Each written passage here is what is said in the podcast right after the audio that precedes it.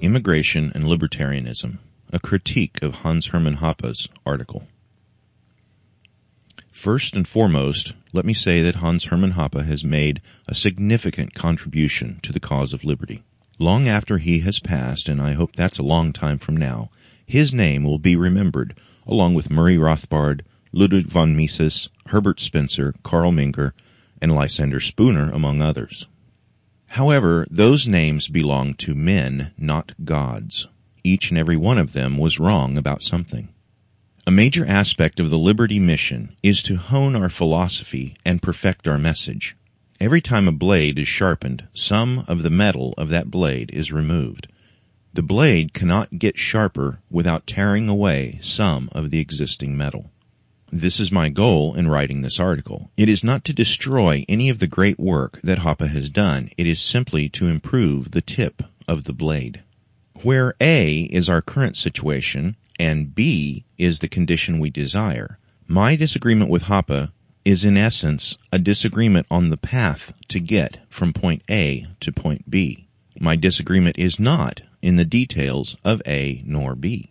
And I would say that my disagreement with Hoppe is also my disagreement with other notables such as Murray Rothbard, Ron Paul, and Walter Block. They have all expressed the belief that moving from our current situation to the final situation that we all desire can be achieved through a series of steps such as deregulation, privatization, elections, and reductions in the size and scope of government. I don't believe this. I suggest that many, if not most libertarians, have been fooled into believing that government can be slowly disassembled. The argument often goes something like this.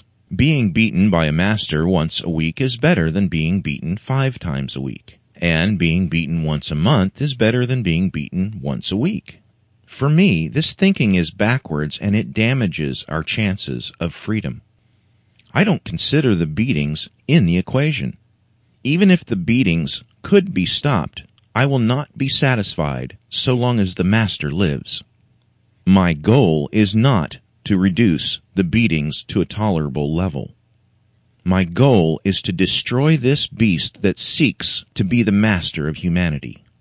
If more beatings will result in an awakening to the reality of the nature of the state, then I will embrace the pain and say, break out the whip. Hoppe like Walter Block and like Murray Rothbard before them, makes a compelling and logical argument about how life can improve for all of us if only libertarian principles can be applied in a consistent manner to specific hot button issues. Lately, Hoppe has taken on the issue of immigration in his article titled Immigration and Libertarianism. In that article, Hoppe attempts to show how libertarian principles can be applied to the existing structure of government, resulting in a more honest and economically viable immigration policy. When I compare the existing policies as applied by Western governments with those proposed by Hoppe, I'm forced by his sheer logic to agree. Hoppe's suggestions on immigration would be a vast improvement to society and would surely improve the lives of millions of people. In doing so, Hoppe's proposed immigration policies would make government far more palatable to the masses. At this point, I'm reminded of the brilliant but flawed Milton Friedman.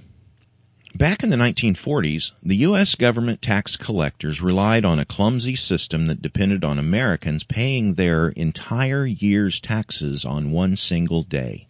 This was a painful day when the master's whip was glaringly obvious as millions of Americans had to write a check for the entire year's income tax.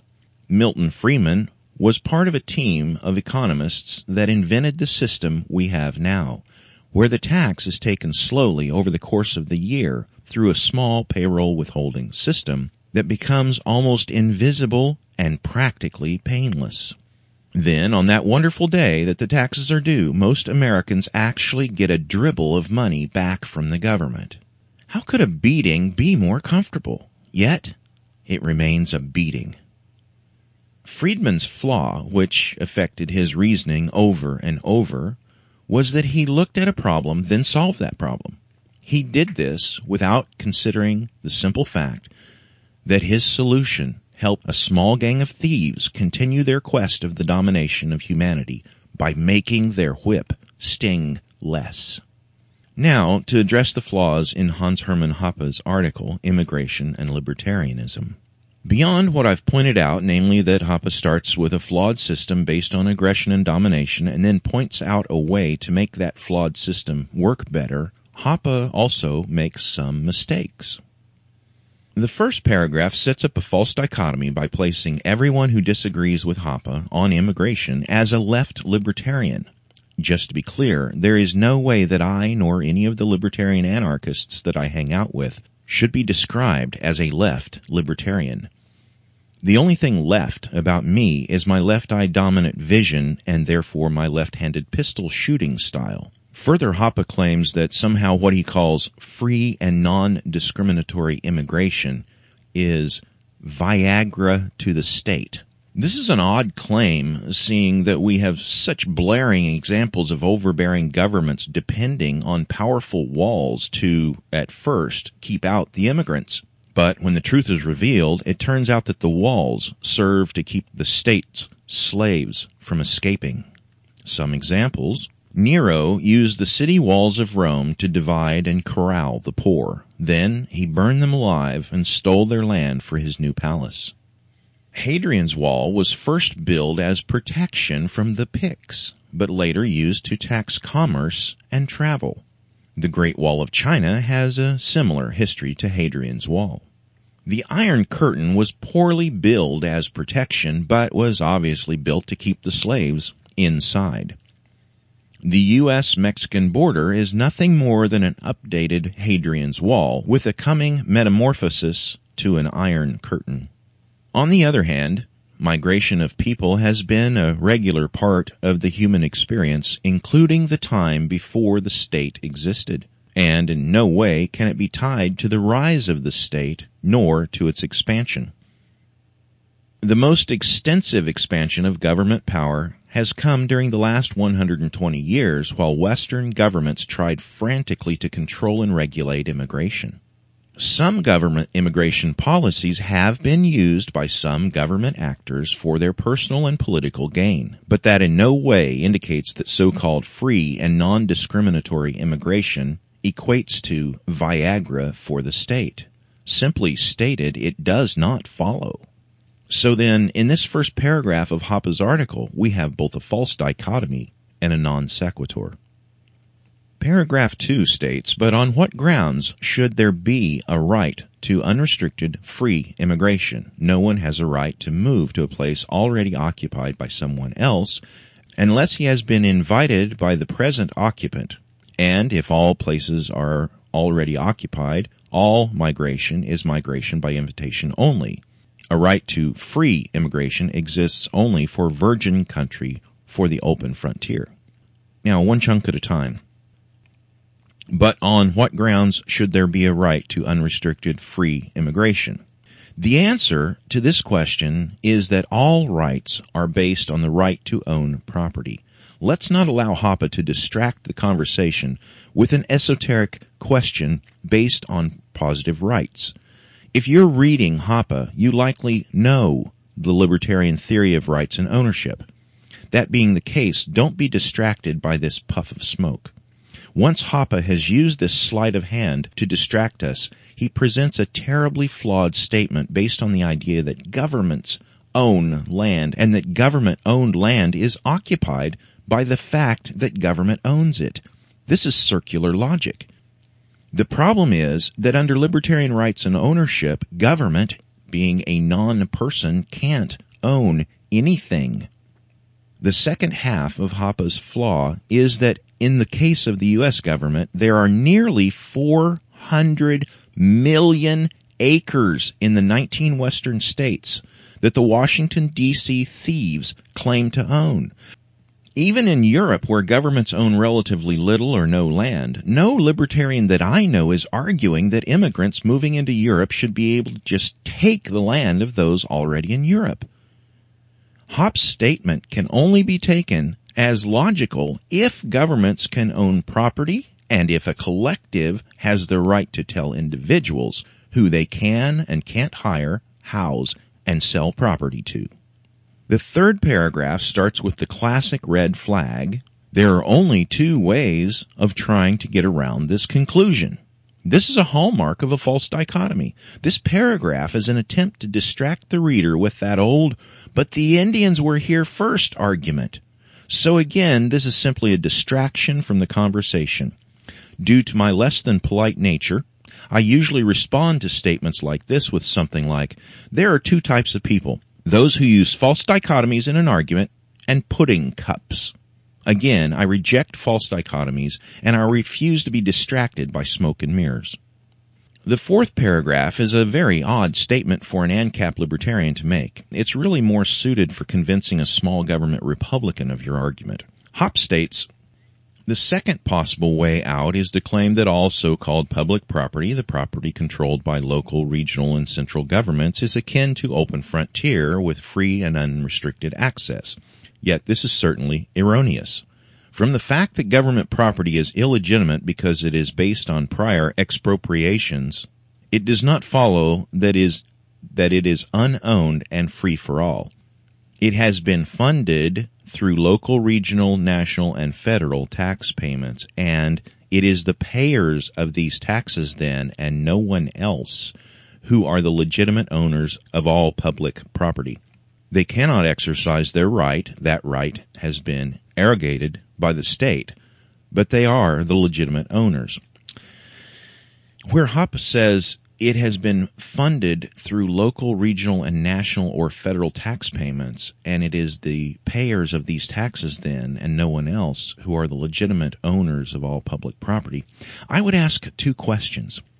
Question one, how were millions of acres of bare desert and forest lands funded?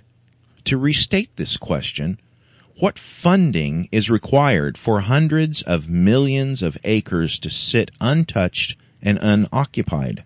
My second question, if taxpayers own public land because the U.S. government killed or moved the previous occupants, do American taxpayers also own the land bombed and irradiated by that government in other lands? So can I rightfully, under Hoppe's libertarianism, own part of Dresden, Germany, or does this only work where Hoppe says it works? Hoppe's conclusion is based on collectivism, that being the notion that people who pay taxes have ownership in government, and therefore they have ownership in government property. If this notion is true, all aspects of ANCAP thought are flawed and governments are legitimate because all rights are based on ownership. Look at it this way. If a group of people who call themselves the U.S. government take your great grandfather's money against his will, then use that money to kill members of another group of people who call themselves the Mexican government, then those two groups settle their fight, and this all happened 100 years before you were born, what gives you the right to possess land that one of these two groups took from the other? You didn't pay the taxes a hundred years before you were born. By libertarian property rights theory, neither government has any right to that land, much less the grandchild of a person who was robbed to pay for their war. All Western land claimed by the U.S. government is open for homesteading according to libertarian property rights theory government land claims are no more legitimate now than when kings and popes made the same claims in the days of John Locke. Try it this way. What if a gang of thieves robbed you of $100? Then the gang went to a bar and ordered a round of drinks for all the patrons of the bar, spending a total of $100. Neither the bartender nor the other patrons knew where the money came from. Could your grandson demand a $100 share in the bar's business years after you died and after all the original thieves and the patrons and the bartender died? Would your grandson have the right to hunt down the grandchild of every patron of the bar and demand the price of a drink? Of course not, because there is no such thing as collective guilt. The only person responsible for robbing you and therefore restitution were the original thieves If there is no collective guilt, how can there be collective property ownership based on theft and coercion? And how can that be inherited? The fifth paragraph begins with another misdirection. Hoppe writes, in a world where all places are privately owned, the immigration problem vanishes. There exists no right to immigration. There only exists the right to trade, buy, or rent various places. This statement assumes a world that doesn't presently exist. It also distorts the concept of immigration and assumes immigration is happening when real estate is removed from the ownership of one person and given somehow to another. In the real world, immigration generally means that a person leaves the geographical area where they previously lived and travel to another place, usually for economic reasons. Once in the new area, they seek a method of survival, be that work or assistance from someone else. Presently, the only thing standing in the way of this happening naturally, as it has for millions of years, is coercive governments and the bigotry and fears of those who support coercive government. Immigrants into an economically more prosperous area, assuming no interference by governments, typically move into low income areas where they help each other survive while filling the lower paying jobs. After a few generations, they typically advance economically until they can begin buying land and opening businesses.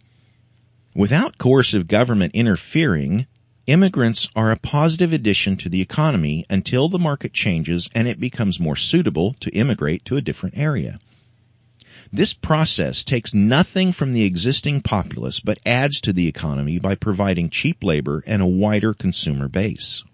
Hoppe continues, Yet, what about immigration in the real world with public property administered by local, regional, or, or central state governments? First off, what would immigration policies be like if the state would, as it is supposed to do, act as a trustee of the taxpayer owner's public property?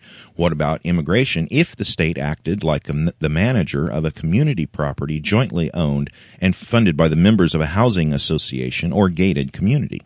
Now, to state this question is akin to asking, if butterflies farted gumdrops and unicorns sprang from lollipops, what would the price of tea be in Cleveland?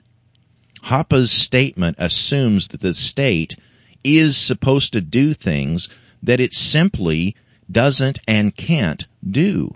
And so we come to the true flaw in Hoppe's argument.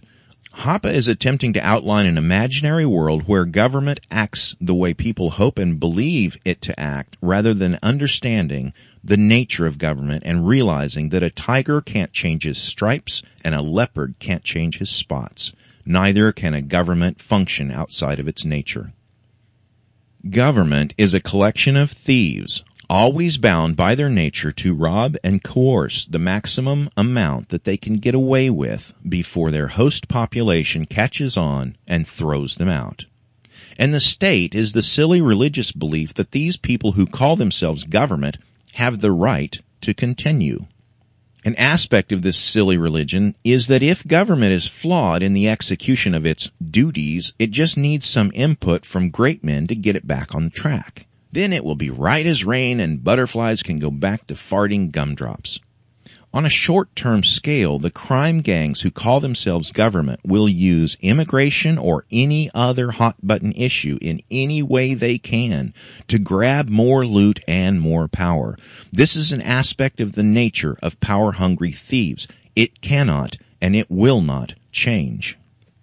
With the nature of government better understood, one should have a look at the nature of this religion that I call the state. The state is like a virus of the mind. It can only replicate itself in the body of a host, and it will adapt in any way it needs to survive. Unlike a virus, which sometimes kills its host by happenstance, it is my contention that the state actively seeks to kill its host. I contend the purpose of the state is to live as long as possible, infect every human mind, and ultimately kill every human however you believe humanity came to be here on this earth, the state is the enemy of that God or evolutionary process. Being a theist, I believe God made us. I believe humans, in rebellion to God, created the state to take God's place as lawgiver. Therefore, I believe anything government does is based on evil and any support for the idea of the state is blasphemous. Theorizing a way government can act responsibly is silly at best and dangerous most of the time. At this point, you may be asking some questions. For example, if deregulation, privatization, elections, and reductions in the size and scope of government only make slavery more comfortable and actually empower tyranny, what can be done? Is all lost? To this, I would say no. All is not lost. At this point in my article, I have expended over 3,000 words. That in mind, I will spare the reader the burden of yet another 3,000 words describing the future where governments will further expand and consume one another until there is perhaps somewhere from one to five governments left brutally fighting for dominance. And as these monsters thrash about slaughtering at will, humanity has but one hope.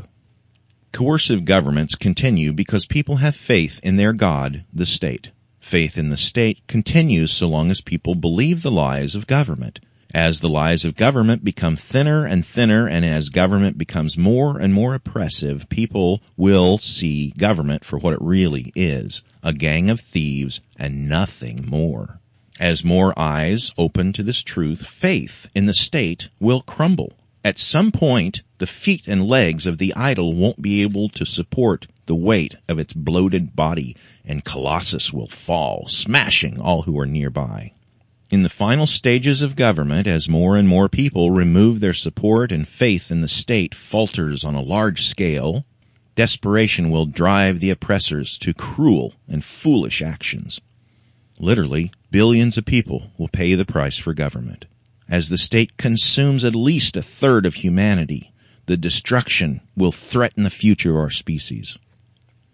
The good news is, I believe in the power of the market. I believe that if enough people want something, the market will provide it. And the market is people. So long as people want a coercive gang of thieves constantly feeding on humanity, there will be a coercive gang of thieves feeding on humanity. But markets shift and demand is based on human desires. When enough people desire freedom, no government can stop them. Government prohibitions can only be temporary and are never successful. We are freedom pushers in the black market selling what government has forbidden. It is our job to get as many freedom addicts as possible so that the demand of freedom exceeds government's ability to prohibit it. It is not our job to beg government for permission. Neither is it profitable for us to help government be more palatable. It is our job to set up shop under the nose of authority and use our existing liberty as a tool to gain as many freedom addicts as possible. It is our job to subvert authority at every turn. It is our job to light the fires of desire in humanity and blow on the flames until the demand for freedom exceeds government's ability to prohibit it and the market will meet that demand. And faith in the state will go the way of faith in Helios and Colossus will crumble to the ground. Then and only then we will be free. If you have enjoyed this article, please share the website with someone, or copy the article and share it, or copy the article and place your name on it and claim authorship. Then share it, publicize it, publish it, plagiarize it, and make money from it. Because the idea of intellectual property is a stupid fiction enforced by governments. My name is Ben Stone from badquaker.com, where liberty is our mission. Thank you very much for listening.